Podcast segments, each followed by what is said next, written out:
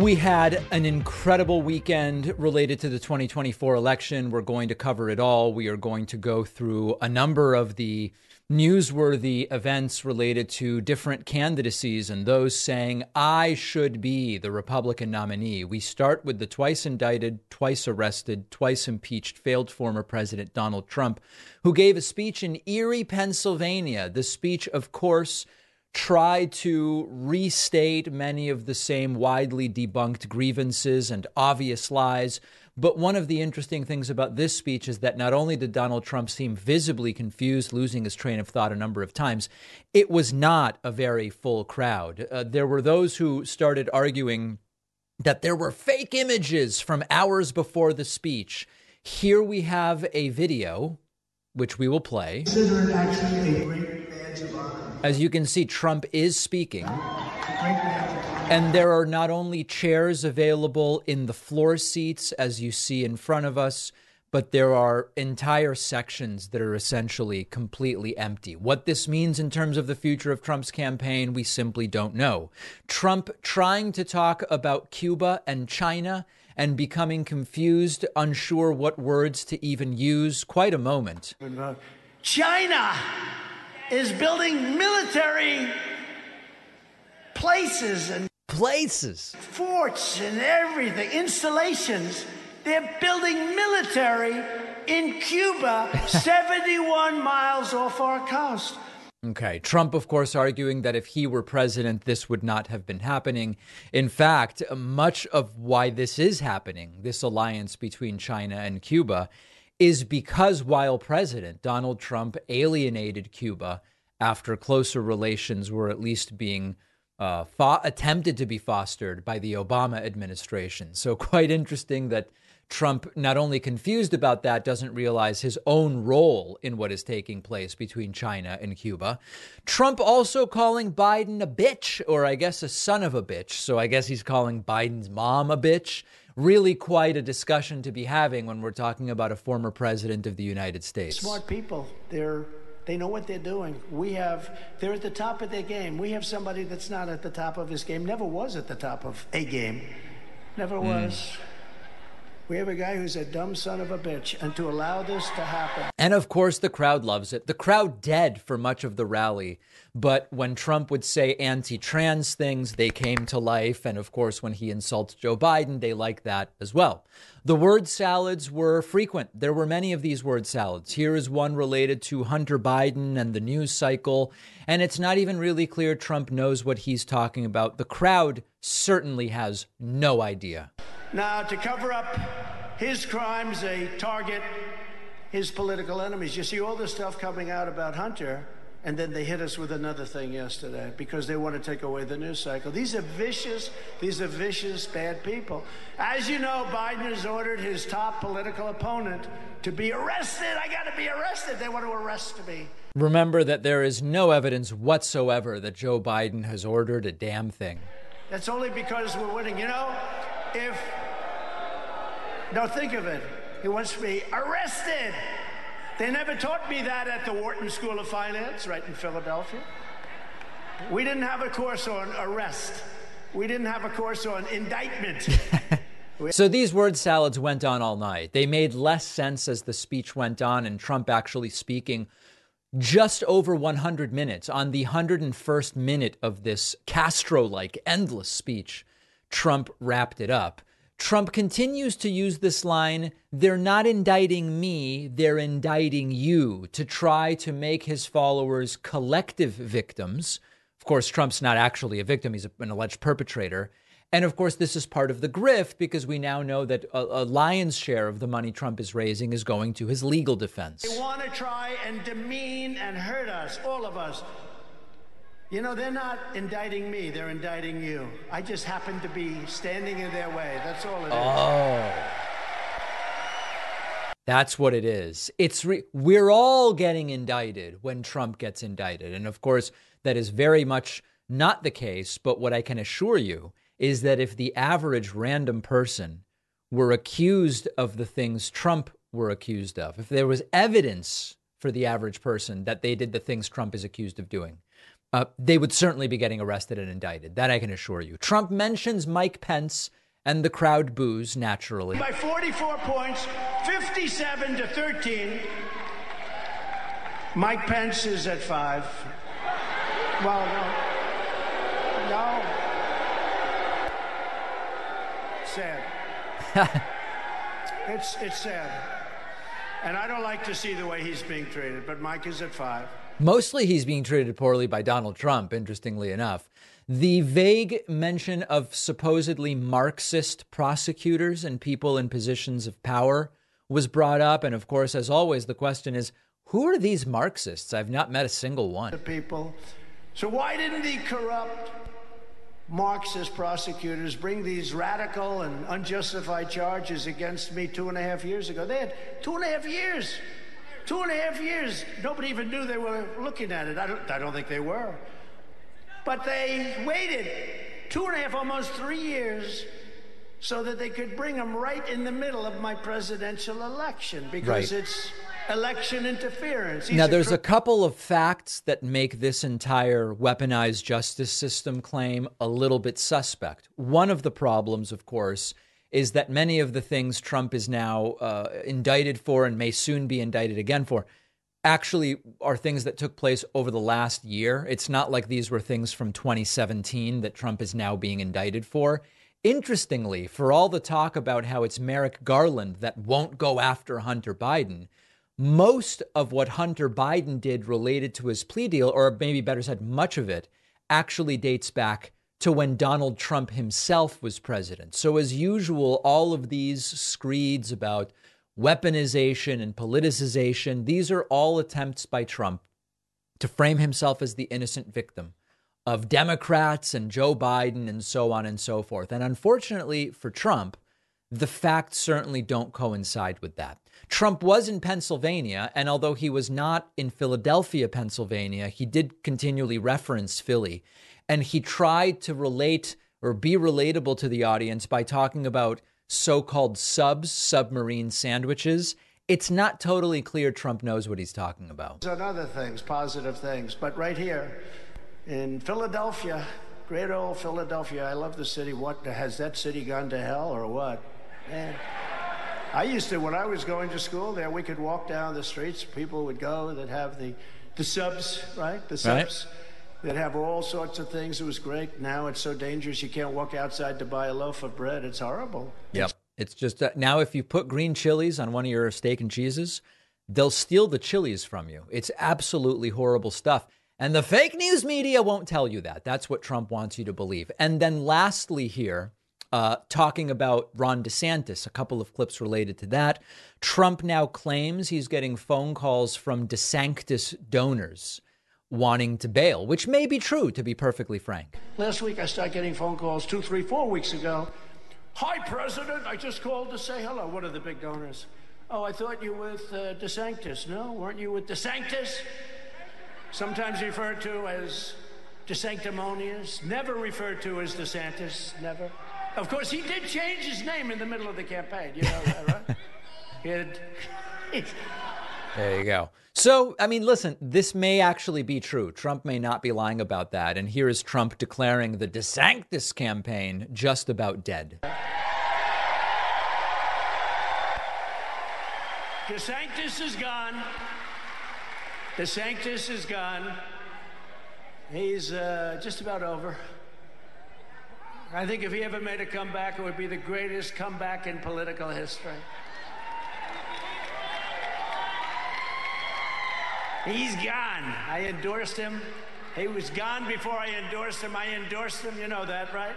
I endorsed him. I said, all right. He came in crying, please, please, you'll do it. I said, you couldn't. So, another one of these tears in their eyes stories. Now, Trump may not be wrong.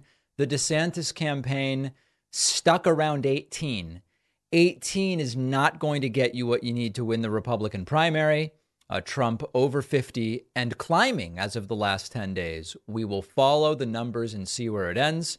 As far as the Trump rally, not very crowded, same corrosive lies, same visible confusion when Trump gets all tongue tied in these word salads. But if you think Trump's speech was bad, Just wait until you hear the things that his rally attendees said. We have interviews with Trump's rally attendees from Erie, Pennsylvania, wherein they admit to being in a cult and demand that their political opponents be killed.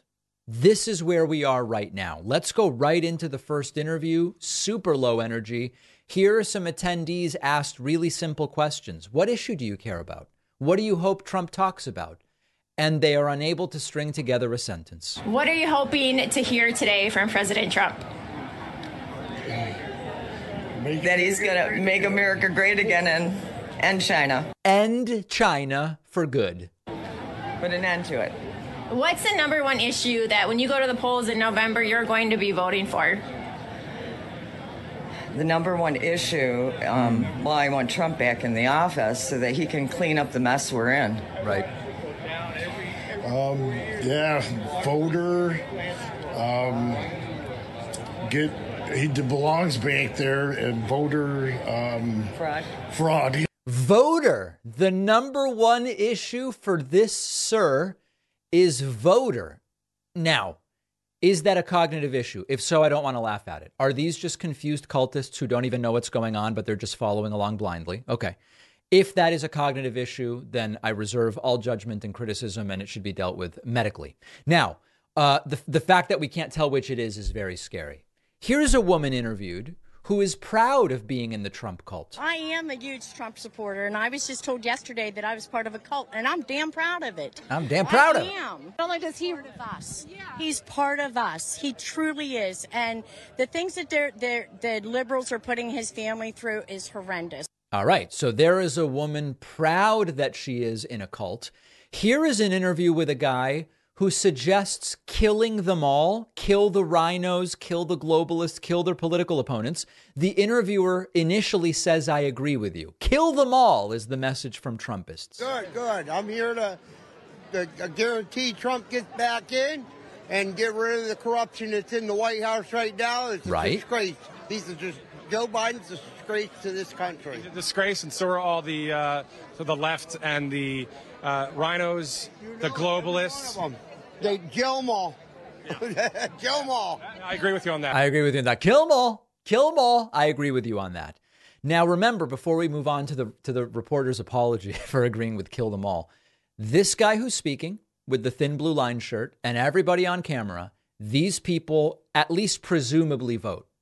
And so do not forget about the importance of us voting to cancel their votes out. The interviewer later clarified that he didn't realize the guy said kill them all. When he said, I agree with you, he thought the guy said something else. Something that is is trending on Twitter right now. You know, outside we were interviewing a number of people. They were talking about how great the country is, how great uh, the president is, and I heard something else that was spoken, but somebody.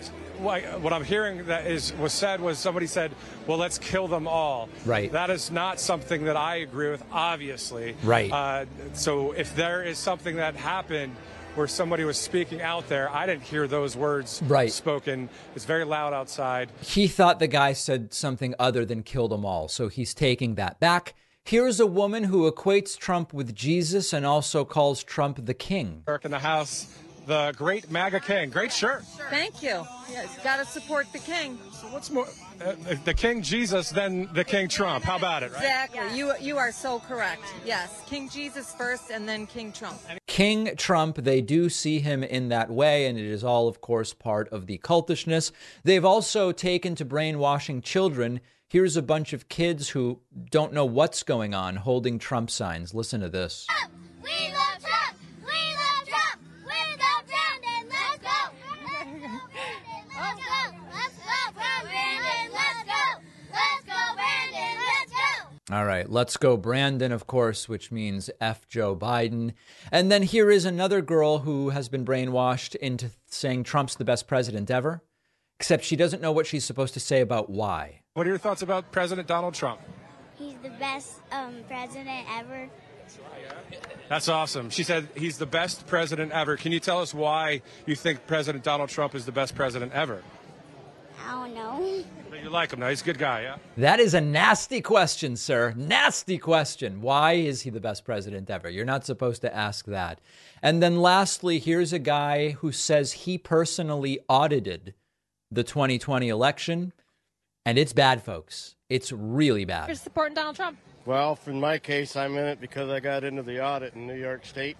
I've seen a lot of things that you're not supposed to see when you're auditing an election. Okay, tell us what what was your role and what were you guys auditing? Well, I'm the lead in Cattaraugus County, but we're leading the voter rolls in New York State. Right. We found a lot of duplicated voter rolls. No. Yeah, well, over a million.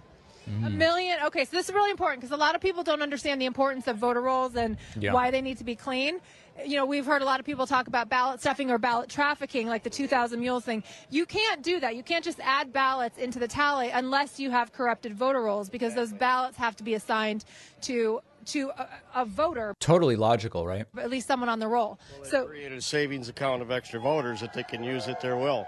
right. We're doing that. We have the proof. We found the double voting. We've seen the algorithms. Uh, our lead research guy in the New York audit had a peer paper published about his research and what There you go. A peer paper was published. He got the algorithms. They figured it all out. Eight, now, in New York, by the way, in 2020, 8 million people voted. This guy says 1 million were duplicates, or about 12.5%. Uh, certainly incredible stuff if it were true. He has presented no evidence, as you might notice. It is getting worse. And the most important message to take away is these people vote, at least some of them, not all of them, but at least some of them. They're all allowed to vote, and we cannot stay home. We cannot stay home. One of our sponsors is Ounce of Hope, offering high quality THC cannabis products shipped right to your door anywhere in the US, 100% federally legal, giving my listeners 20% off. Ounce of Hope is an aquaponic cannabis company, which means that their process is sustainably raising fish using the nutrient rich water from the fish habitat, meaning the fish poop, to feed to the cannabis plants as fertilizer, organic and symbiotic. They donate the fish to local homeless shelters. They donate their excess fish fertilizer to small farms and gardens in their community. So there are many things to love about Ounce of Hope, but what they have for you is just a great variety of cannabis edibles, topicals, oils, and more. They have CBD, they have products with Delta 8 and Delta 9 THC. Their psychoactive THC products do have the effect associated with marijuana, but it's federally legal because it's made from hemp, so they can ship it to you anywhere in the United States. Unlike other companies that sell Delta 8 and Delta 9 THC products, Ounce of Hope's process is all done in house. So you know the products arriving at your door are safe and high quality. Ounce of Hope is giving David Pakman Show listeners 20% off everything they offer when you go to ounceofhope.com and use the code PAKMAN. That's O U N C E of hope.com. Code PAKMAN for 20% off. The info is in the podcast notes. Today's episode is sponsored by NerdWallet's Smart Money Podcast. NerdWallet's trusted financial journalists use fact-based reporting for some much-needed clarity in the finance world, helping you to make smarter decisions with your money. The nerds have helped me get smarter about things like managing finances with a partner without conflict, making a balanced budget, boosting your credit score, saving more money for retirement all sorts of really useful topics. Most people in the audience know I'm a big financial literacy advocate. I can tell you, NerdWallet does a fantastic job here. Listen to NerdWallet's Smart Money podcast on your favorite podcast app. Future you will thank you. Something that's been in the news a lot lately is data brokers collecting vast amounts of data about everything you do on your phone and computer where you go, what you look at. They identify patterns in your behavior. And it's really quite disturbing how much data brokers know about us, even our health information. And then we found out that sometimes government agencies like the FBI will buy that information from data brokers to spy on Americans without warrants. Ad companies buy the data to serve you ads. Financial institutions can use the information. The information can even end up on public search sites where anybody can see it, but there is a way to stop it. Our sponsor, Incogni, is an affordable service that sends automatic data removal requests to data brokers who are required by law to comply. Incogni even follows up with the data brokers to ensure your data is permanently gone. And Incogni keeps you updated every step of the way. I use Incogni myself. It is remarkable what they will accomplish for you. And my audience gets 60% off. Go to incogni.com slash Pakman and use the code Pakman. That's I-N-C-O-G-N-I dot com slash Pakman. Use code Pakman for 60% off. The info is in the podcast notes.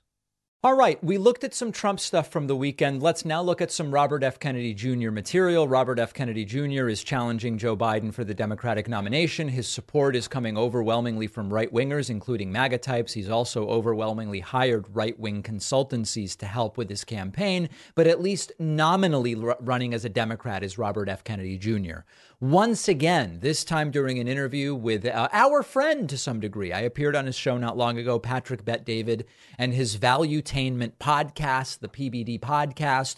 Here is Robert F. Kennedy Jr. saying there is no question that vaccines cause autism.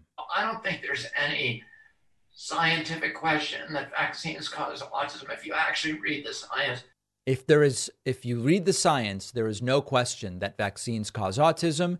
Here is the same robert f. Kennedy jr saying the same thing in other interviews. This is not something he has said only once. The science is so overwhelming on the link between vaccines and autism it needs no further research. The research is out there. The cdc's own research um, you know, the, the data that we now have that shows that the CDC knew from uh, 1999 when they went out and researched themselves secretly. Uh, uh, they hired a, a Belgian uh, epidemiologist and they and, and uh, who ran a team of scientists that went into the Vaccine Safety Datalink, which is the biggest repository for vaccine and health information. It's the it's all the data for the top 10 HMOs. And there's. All right. So you can check out that entire interview. He says there is absolutely no question whatsoever. And then here is uh, Robert F. Kennedy Jr. talking about this with Joe Rogan. But the CDC releases new data every year, and every year it gets worse. It's, it goes from, you know, it's now, I think, one in 22 boys. Has the rate of uh, by, vaccinations changed? Uh, as, as a schedule yeah, the, changed? the rates of vaccinations have gone up. And, you know, the, the mercury has been removed from a lot of the vaccines, but it, there's aluminum in those vaccines, which you know operates along the same uh, biological pathways and does the same kind of damage. It's extremely neurotoxic. And then there's other things, lots of other toxics in the vaccines that you know could be responsible. I mean, there's lots, there's hundreds and hundreds of scientific studies that looks at it, but nobody ever reports them. Okay. Sometimes a factual claim is made and it just hasn't been proven true, but it hasn't been disproven. With vaccines causing autism, there are really good studies showing the claim is not true. Now, to put together a sort of concise story of the background on this, the original claim about vaccines and autism goes back to a guy named Andrew Wakefield, who was a doctor at the time. And in 1998, he proposed the link between the MMR vaccine and autism. It turns out it was based on 11 or 12 children, poorly designed study, ethical violations, financial conflicts of interest that weren't disclosed. Paper was ultimately retracted. That still is used as the source link for many of these claims even though the paper has been retracted andrew wakefield has been has lost his medical license etc so that did not prove that vaccines cause autism, but it didn't disprove it. It just hurt that particular claim that they do. You then hear RFK Jr. and others talk about 100 studies link vaccines to autism. We have talked about that talking point before. The list of 100 studies was compiled by an anti vaccine website. It's been widely debunked by experts. You need only look at each study one by one, and you will quickly see some of the studies aren't about vaccines or autism at all. Some of the studies have been retracted. Some have pretty bad methodological flaws. I've already discussed that in detail in another video. So they assert 100 studies prove it. They do not. Doesn't disprove it, though. It's just not proof. Then we start getting studies that actually point the other way, that do seem to disprove the claim. Numerous studies involving millions of kids showing no link between getting vaccinated and developing autism 2014 meta analysis of 10 different studies involving almost 1.3 million children finds no relationship between autism and vaccines, including MMR, including thimerosal, which is the uh, element that for a while RFK Jr. was talking about. None of it. A Danish study with 6,500 kids finds no evidence that the MMR vaccine causes, triggers, or unleashes uh, autism in susceptible children. That was the other idea. The vaccines wouldn't cause autism in any kid, but in susceptible kids it could. Danish study completely debunks that. Japanese study with more than 400 participants finds no association between MMR vaccine and the onset of autism. So then they will often go to okay, it's some ingredients that cause autism, like thimerosal. Thimerosal is a mercury based preservative used in some multi dose vials of vaccines. It's been studied extensively and shown to be safe and not harmful to kids. There's a 2004 review by the Institute of Medicine, which concluded that the evidence favors rejecting the causal relationship between vaccines that contain thimerosal and autism. There have been almost uh, a dozen further studies conducted which find no link between thimerosal containing vaccines and autism. And by the way, the type of mercury used in vaccines, ethyl mercury, is different from the mercury that causes harm. Ethyl mercury is very quickly eliminated by the body, does not accumulate in the brain. Now, what about this, the, the sort of situational claim? Vaccine rates are up and autism rates are up. That might be something. Well, except the increased rate of autism diagnosis is not actually evidence that vaccines cause autism. We spoke with a doctor about this two weeks ago, expert in autism, who explained that better awareness and identification of autism, changes to diagnostic criteria, the older age of parents when they have kids may be a factor. It's still being studied, it's unclear. That those are the explanations for the growing rates of autism diagnosis. And by the way, there are lots of other correlations with autism uh, diagnosis going up. Are you aware of the fact that if you chart organic food sales and autism diagnosis, it's like a mirror image? Are we to believe that organic food causes autism? We don't actually have any evidence for that. We just have this correlation. During the 80s and 90s, the amount of TV watched per day on average went up, up, up, up, up as autism rates increased. Should we be studying that? Bee populations are down dramatically in exact inverse relation with autism diagnosis rates going up. Should we be studying that? I mean, the answer to all these questions is maybe make a hypothesis and try to test it.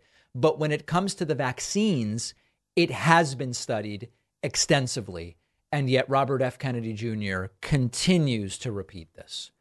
Ron DeSantis' campaign is on life support and Ron DeSantis' personality is on life support. Here are a couple uh, new clips of Ron DeSantis trying to be personable, trying to relate to people in what we might call a normal way. Here he is. This this is no joke, okay? He's holding a lobster, holding a lobster and trying to be normal.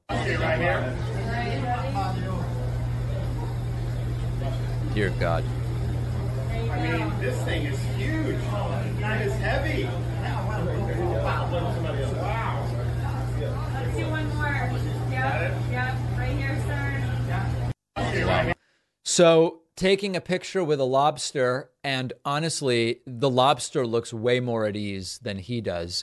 Then he went and, quote, had a beer with people. Here's DeSantis holding a beer and then doing his crazy laugh and then saying he's going to go say hi to everybody. And it's like, dude, could you just relate normally to others for five seconds?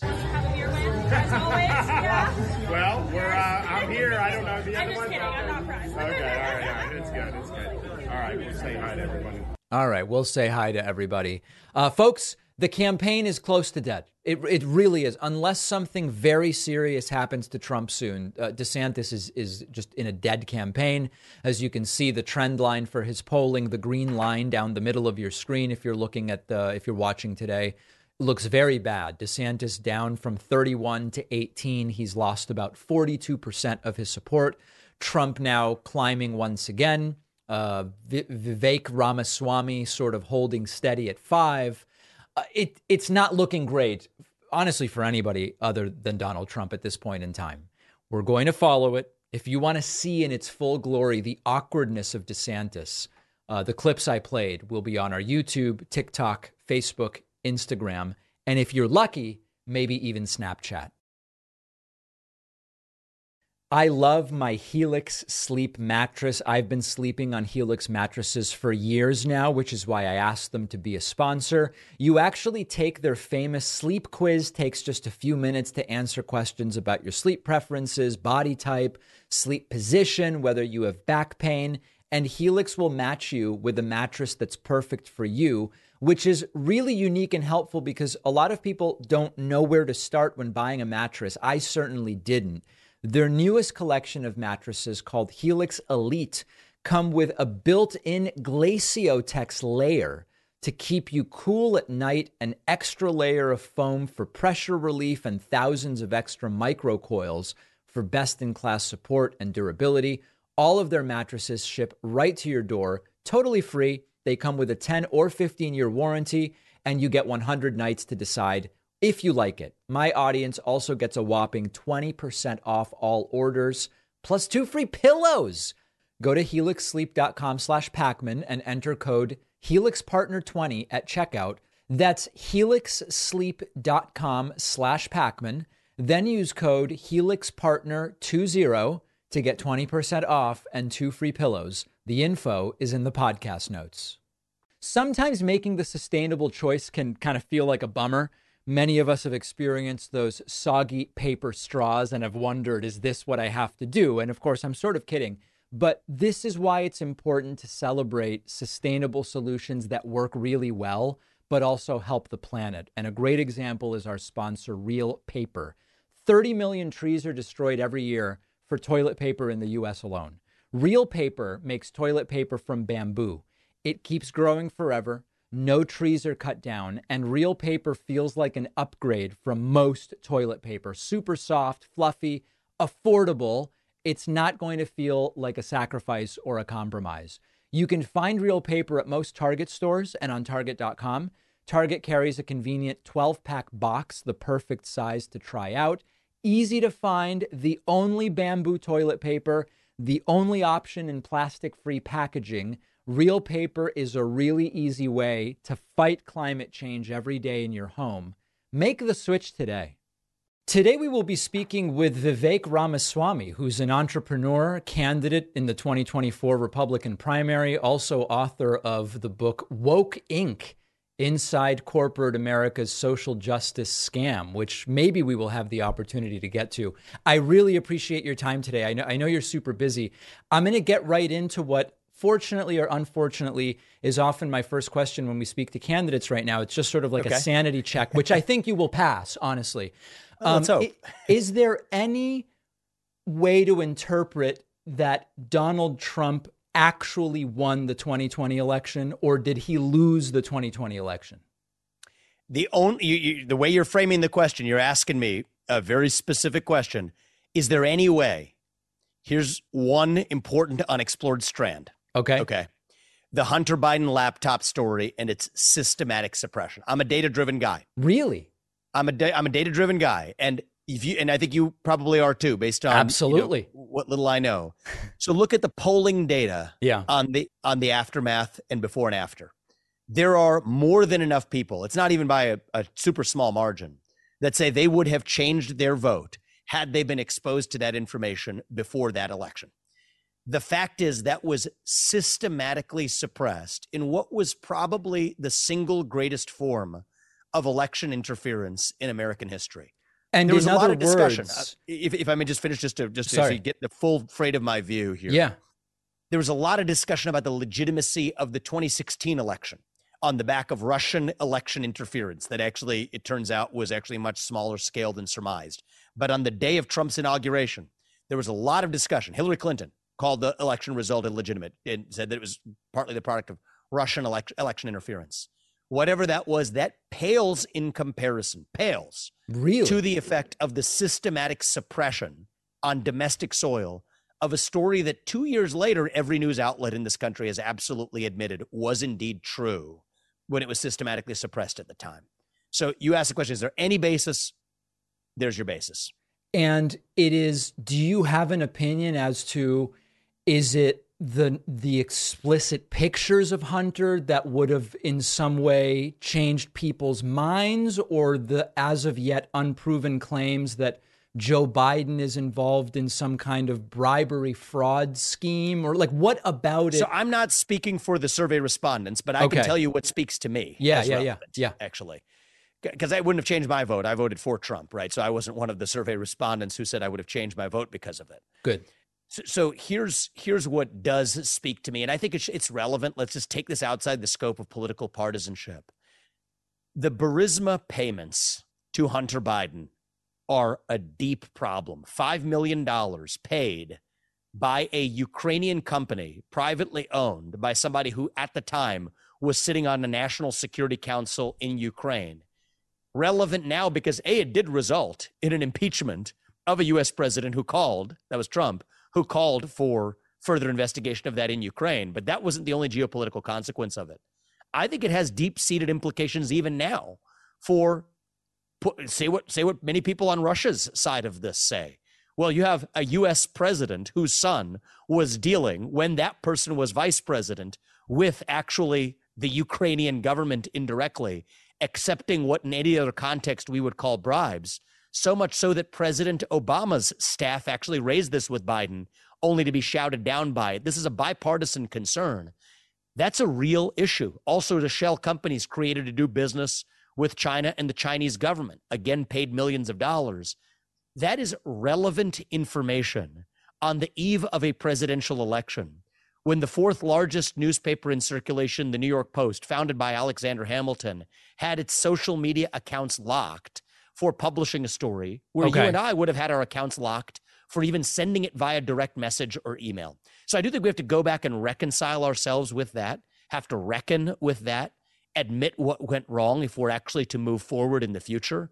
Sweeping that under the rug and, and relegating that to be the concern of rubes that live in the middle of the country and are election deniers, I think is the wrong approach for us to heal as a country.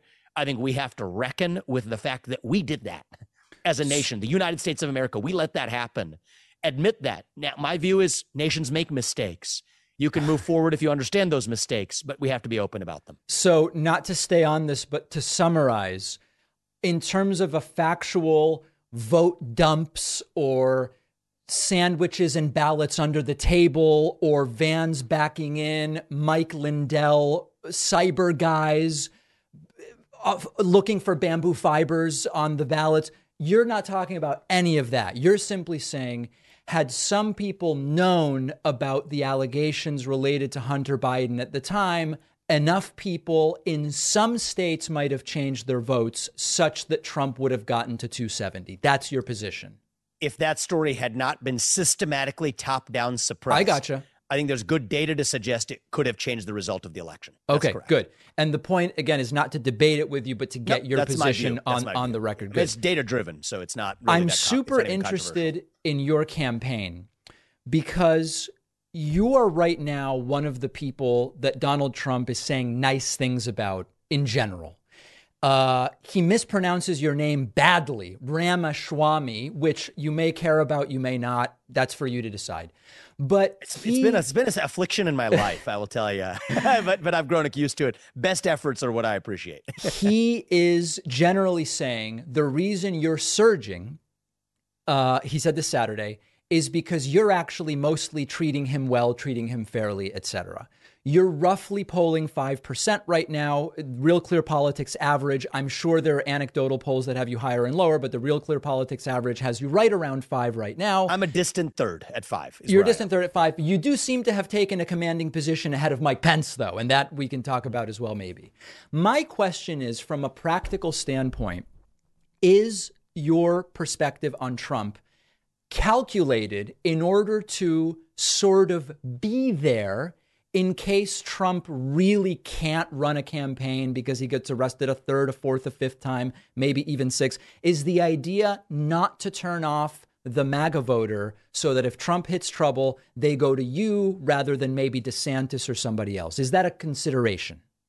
It's not a political calculation. My whole political strategy in this race is to speak the truth, at least share my beliefs, tell the people who I am and what I stand for, and leave it to the voters to decide whether that's what they want. Okay. And so if I come out of this election where everybody in this country knows who I am and what I stand for, and that's not what they want, I'm at peace with that. I'm very much at peace with that. And that's exactly the system working as it should. Mm. The more I learn about and the experiences I have, the more difficult I realize how hard that is for certainly me and probably any other candidate to actually achieve that goal. But anyway, the reason I'm saying what I am is I actually do believe that Donald you just Trump believe it. was an effective president. He was an effective president, no doubt about it. I think he was a good president with whom I agree on most policy questions. The reason I'm in this race is that a I believe I can take that agenda even further than he did, Hmm. and unite the country in the process. Because for whatever reason, and I don't blame him for this, but I think it's just a fact Okay. that about 30% of this country becomes, you know, I would say mentally ill in a certain form, psychiatrically ill. I've heard you say that. Yeah. They agree with things that they otherwise wouldn't have agreed with. They start disagreeing with things they otherwise would have agreed with just because he's saying them. Mm. And, and I think that for whatever reason, I'm not yet having that effect on people, and I don't think I will. No, And that you allows don't us seem to to, make people crazy. You know, the interesting thing about the psychiatric thing, you know, your background is in, if I understand, undergrad biology and then business. Mine is in economics and communication. Neither one of us are doctors. But one of the interesting things is I was in Chicago last weekend. I was sitting very close, close proximity to a table of of uh, MAGA folks who were talking about the primary, and I was just listening in like a fly on the wall. It was an incredible sociological experience as a progressive. I was out of my bubble, and they start talking about, uh, you know, who's really in charge? It's Obama through the military, and then someone else says, you know. The vaccines, this and that, and the other thing. And someone else says, you know, we got to get rid of the deep state. And one guy goes, you know who I like? I like that Indian guy. They didn't know your name. They didn't know your name, but they refer to you as that Indian guy because he's not part of the deep state, et, et cetera, et cetera. The definition of what we mean by psychiatric illness, a lot of the stuff I'm hearing from folks about JFK Jr.'s alive and all this different conspiracy stuff that surrounds MAGA, it seems as though when we start just saying psychiatric illness, I don't know if it gets us to where the country is and what would be best for it necessarily, which is why I wonder about this talking point you've come up with about Trump makes a third of the country psychiatrically ill. What's what are you what are you getting at when you say that? That I he's too that- divisive?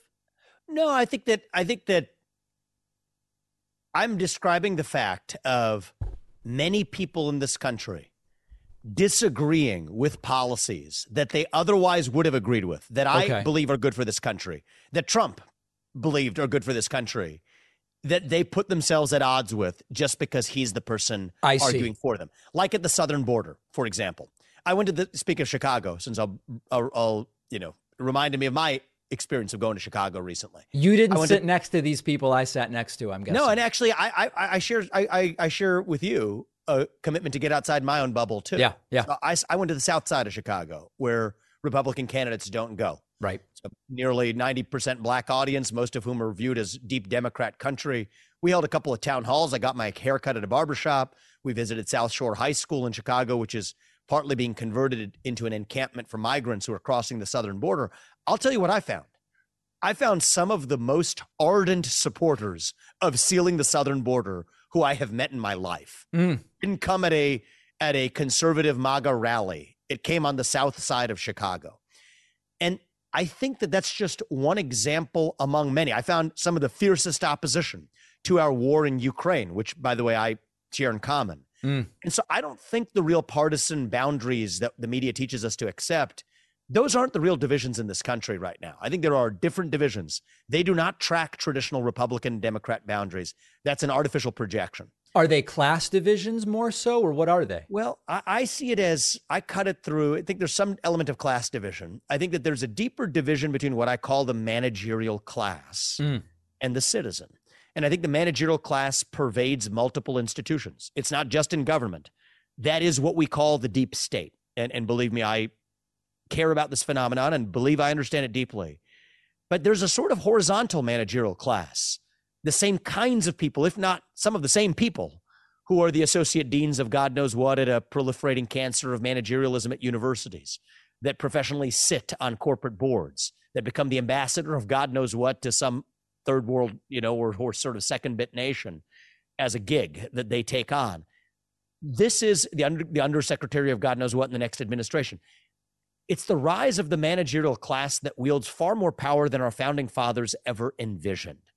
And I think part of what we're missing in this country is a three branch constitutional republic with three co equal branches of government, where the people who we elect to run the government in the executive and legislative branches are actually the ones who run the government. That is not the case today. And so I have no doubt that, uh, you know, there's, there's plenty of occasion for folks who step outside their bubble, whoever that is, to roll their eyes and whenever they walk into that other room and walk out and hmm. dismiss whoever they heard as a bunch of crazies. Well, Obama's and, still in charge secretly through the military. He's a little nuts, right? Well, I, let me let me just just just that's facile. Okay, let's okay. just double click on that a little bit. Sure. What's the intuition? What's the intuition there? The intuition is that Joe Biden, the duly elected president of the United States, supposedly the person in charge, yeah, is actually in charge making the decisions. I don't think he is. I don't think many people in the Democratic Party think that he is. I think it is a managerial class that finds him as a convenient vehicle for advancing a particular agenda. Okay, I'm, but are there are there to, any of these yeah. examples you wouldn't defend? Like we've gone to Trump rallies and they say Trump's actually still in charge because the generals swore an oath to him. Are you willing to say there is there some version of that one that you think Trump is, is not in charge? That's why he is taking great pains to run for president of the United States. Okay, so that one's that just wrong. That one you're not yeah, going to equivocate but, on. But but no, but but but is it David or Peck? How do you, how should I address you? You know, you can call me anything you want, Vivek. Okay, got it. Um, I'll call you David. Uh, so, and thank you for saying my name correctly. It is Vivek. So, he, here's what I will say. I think you and I share this in common. Mm. I'll speak for myself, and I'll, you know, give you the assumption to start with that you share this in common. Is sure. We care about reviving a national identity and a nation we can be proud of that is united around the principles that set us into motion 250 years ago. That's certainly what I care about. I think yeah. that that is that is still possible in this country. I, I don't know that 20 years from now it'll be possible. I think it's still possible in this country right now. I think you and I are not on the side of a national divorce. If that's the case, then we need to be able to pierce through mm. what somebody because I, I, mean I went on the Breakfast Club. I don't know if you did you see that? I interview? saw it, of course. Yeah, we did. So, so I faced prep, a, deep prep. So I appreciate that deep, deep deep prep. I appreciate deep prep. So, so, I had a moment in that interview where I could probably have done to this woman, I forget her name, what you might be able to do to the people who were in that room with you in Illinois, which is to take a speck of what she said and then just say, This is my occasion to bury her. I kind of had that moment on set with Don Lemon and decided yeah. to take it because that Don Lemon's different. I, I, that's not an objective. Like, my question is, what's what's going on underneath the surface. Yeah. Okay? And I think what's going on underneath the surface in our country, left, right included, is that we are all starved. Not even hungry anymore. We are starved for purpose and meaning and identity at a time in our national history when the things that used to ground us in our identity faith, patriotism, hard work, family. These things have largely disappeared. That leaves a moral vacuum, a black hole in its wake. And when you have a black hole that runs that deep, poison fills the void. And so, what we need to do is to fill that void with a vision of, in my opinion, American national identity without apology, to dilute that poison to irrelevance. That is what we are starved for as it relates to the conspiracy theorizing on the right. Sure. That as you as you'll label, okay. So first of all, I think it's worth just doing a recounting of the last 24 months in this country, right? We were told that a virus that did not originate in a lab in Wuhan, if you said it did, that you were racist and had your social media accounts locked. Okay, you know, if we, we now know Vivek, that it originated, only right? Because we have limited time and we've Yep. gotten this list so many times. Yep. I know where you're going with this, which is sometimes people have been wrong about Not sometimes, certain many things. times would be my only point because I could go for a totally long time. fine. In the last two years, Yeah. And so we have to. uh, We got to be on a point where I think. I think that alone is prima facie evidence. Okay, that we're that it's not enough to just point to the ridiculous facial claim that somebody makes and sort of and sort of narrowly solve for. Can you denounce that as false? You're playing the wrong game, especially against the backdrop that is not reading a room correctly. Yeah. Where time and again, and it is, and, and so you, you'll cut me off appropriately because you know the list as well as I do. But time and again, it has to be measured against the backdrop of every major instance that has been systematically suppressed has come out to have had some element of truth to it. Fair. And I think that it's against that backdrop if it's okay with you, so I can hit a couple other things, I want to leave it at. I think there's a difference between recognizing that, for example, how effective vaccines are against the latest variant is different than Trump is in control right now because the general swore an oi- a loyalty oath. As long as we can agree those are two different things and we can talk about both, we can maybe hit a couple other things. Is that cool? Yeah. Fair. I think we're I think we're on the same page there. Good. Let's pause our interview there with Vivek Ramaswamy running for president on the Republican side. The full conversation will be available on YouTube, youtube.com slash The David Pakman Show. We've talked on the show about how internet service providers have been logging everything their customers do online and selling that data. Tech companies use trackers in websites and apps to collect your data. You can shield yourself from all of it by using a VPN every time you connect to the internet. The VPN I use is Private Internet Access. It's the only VPN that has proven multiple times in court they do not log your activity. Our sponsor, Private Internet Access, hides my IP address, prevents big tech from being able to paint a picture of who I am and what I do online, and it works for all of your favorite streaming platforms like Netflix and Hulu to access shows and movies normally only available in other countries. It's one of the only VPNs that works for peer to peer file sharing. And the best part is you can protect unlimited devices with just one account. Going online without private internet access is like leaving your phone unattended in a crowded room. Anyone can just take a glance. My audience gets 83% off. That's just 203 a month. Go to piavpn.com slash David. The link is in the podcast notes. Are you tired of using words like very all the time? Very good, very busy, very tired. Words can get monotonous. And if you're a non native English speaker who finds it tough to learn new words and remember them and use them in the right way in context, maybe you just need to change your learning approach. I am a non native English speaker. I learned English very young, but when I moved to the United States from Argentina, at the time speaking only Spanish. And the right approach to learning new words is really useful for communicating in any context. You should look into a book by Michael Cavallaro called The EPP Method Three Super Simple Steps to Build and Retain Essential Vocabulary for Adults. They're sponsoring today's show, and you can find it at mpcauthor.com. This book will help you improve your English vocabulary tremendously, even potentially improve verbal scores on standardized tests. It's full of retention exercises, words arranged by themes, examples in context, antonyms, synonyms. My favorite chapter is called An Exploration of Death, which has words like lurid, martyred, macabre. It's how you learn new words quickly, but also retain them for longer. And the book is fantastic even if you are a native English speaker. Start growing your vocabulary by picking up a copy of the EPP method. Go to mpcauthor.com. That's M as in Mary, P as in Paul, C as in Charles, author.com. The link is in the podcast notes. I want to take a moment to give you the latest chapter in the sad and tragic decline of former Democratic Congressman, uh, Congresswoman Tulsi Gabbard, who now is equating Bidenomics with Nazism. Now, I know you're going to say, David, there's no way. There's just no way that she could be saying that. But here is Tulsi Gabbard, now listed just as a former Democrat during her latest appearance on Fox News. She says Bidenomics is fascist and it is National Socialist. Remember, National Socialist is Nazi. That's what Nazi means, that's what it stood for. Can you believe it? Take a listen to this. But what people in Washington are not focusing on enough is what actually is Bidenomics? Bidenomics essentially is fascism, a kind of national socialism where we have government bureaucrats and and and politicians Oh, partnering boy. and colluding with these massive corporations and the ultra rich to make these business deals, uh, picking winners and losers that serve their own self interest and the interests of the power elite at the cost of the well-being of the American people, not only today, but in the increasing debt that they are incurring, incurring that will affect us for generations to come. Yeah.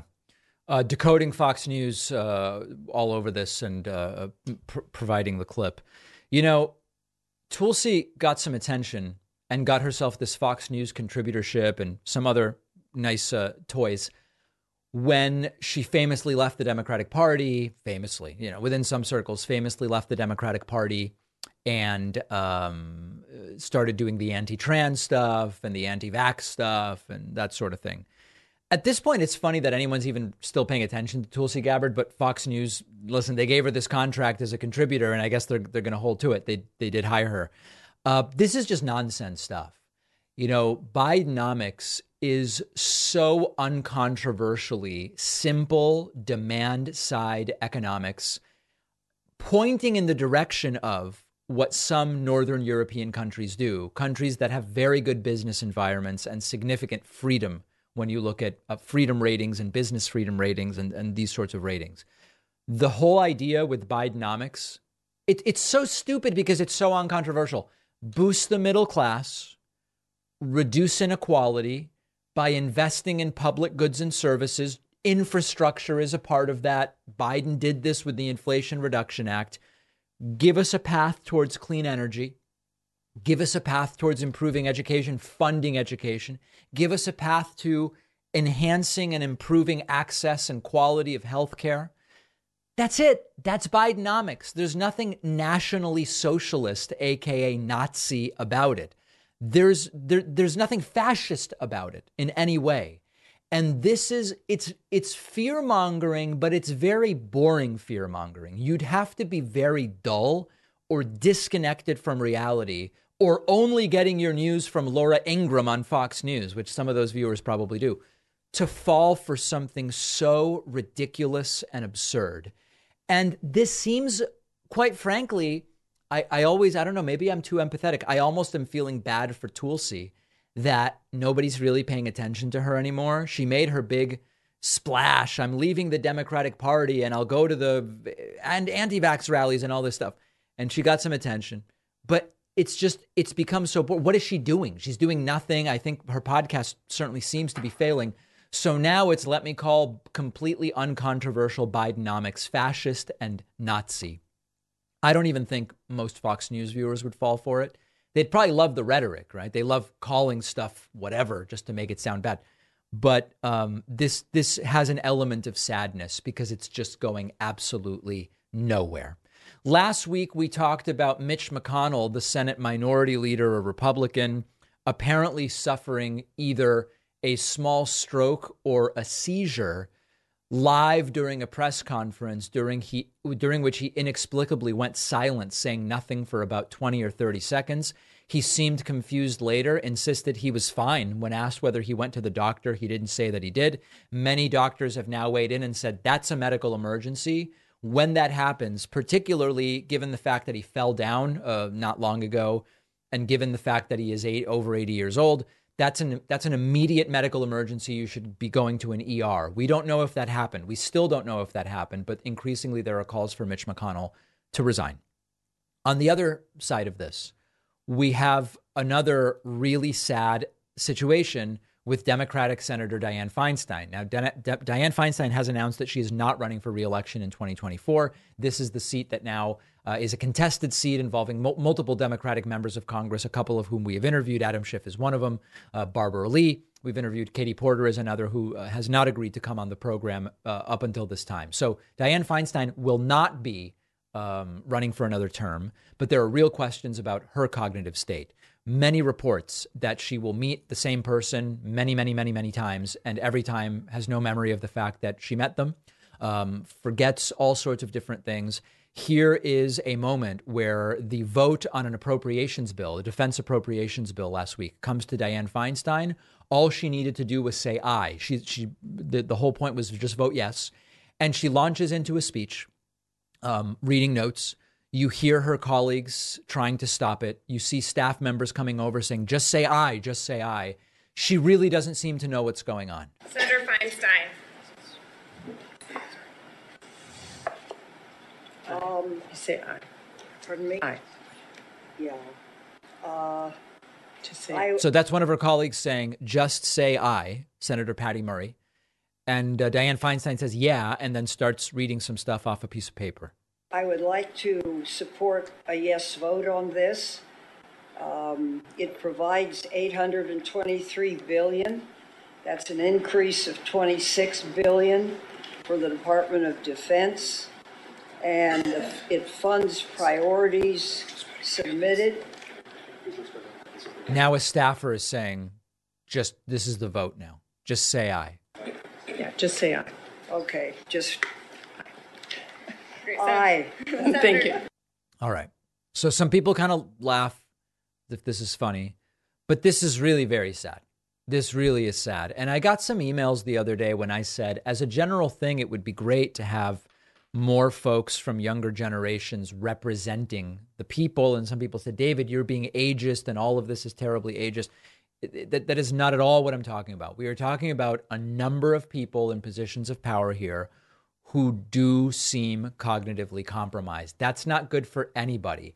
I actually want older folks representing us in general. I want older generations represented among the leadership of the country because we do have we we do have a society that in some ways is ageist and I don't want to remove voices from that generation from positions of power.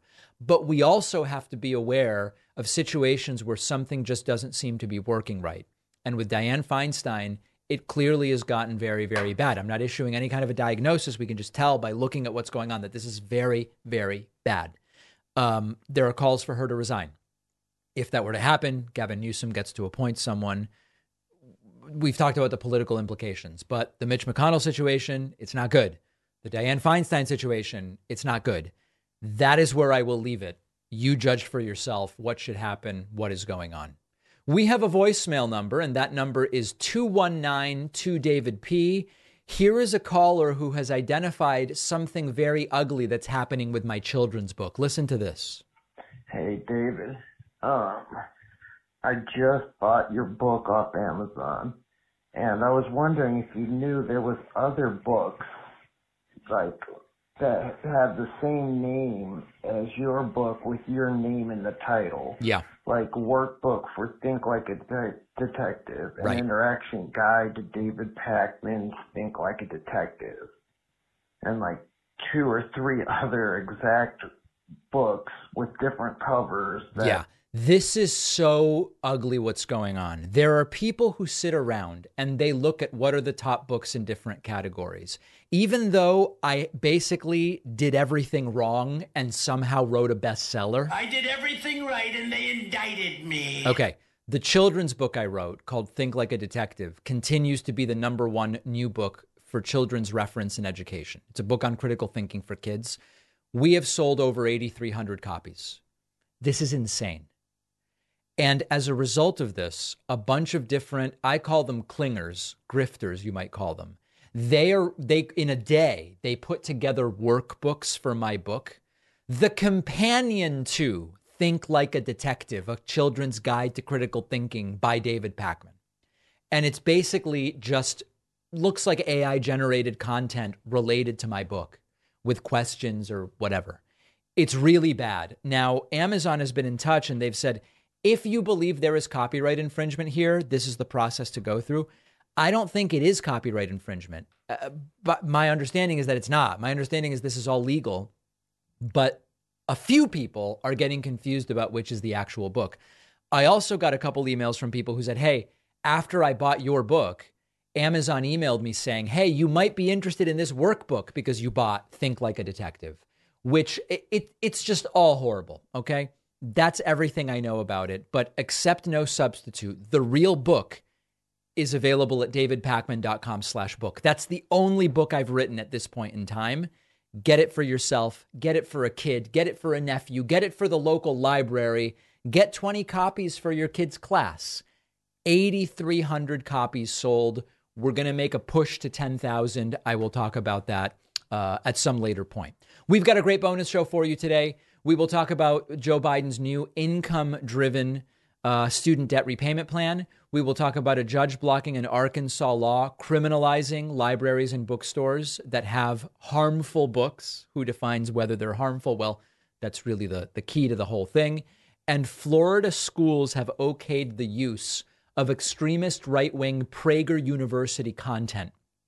Um, it's not really a university for some classes. Scary stuff, all of it on today's bonus show. Sign up at joinpakman.com. Get instant access.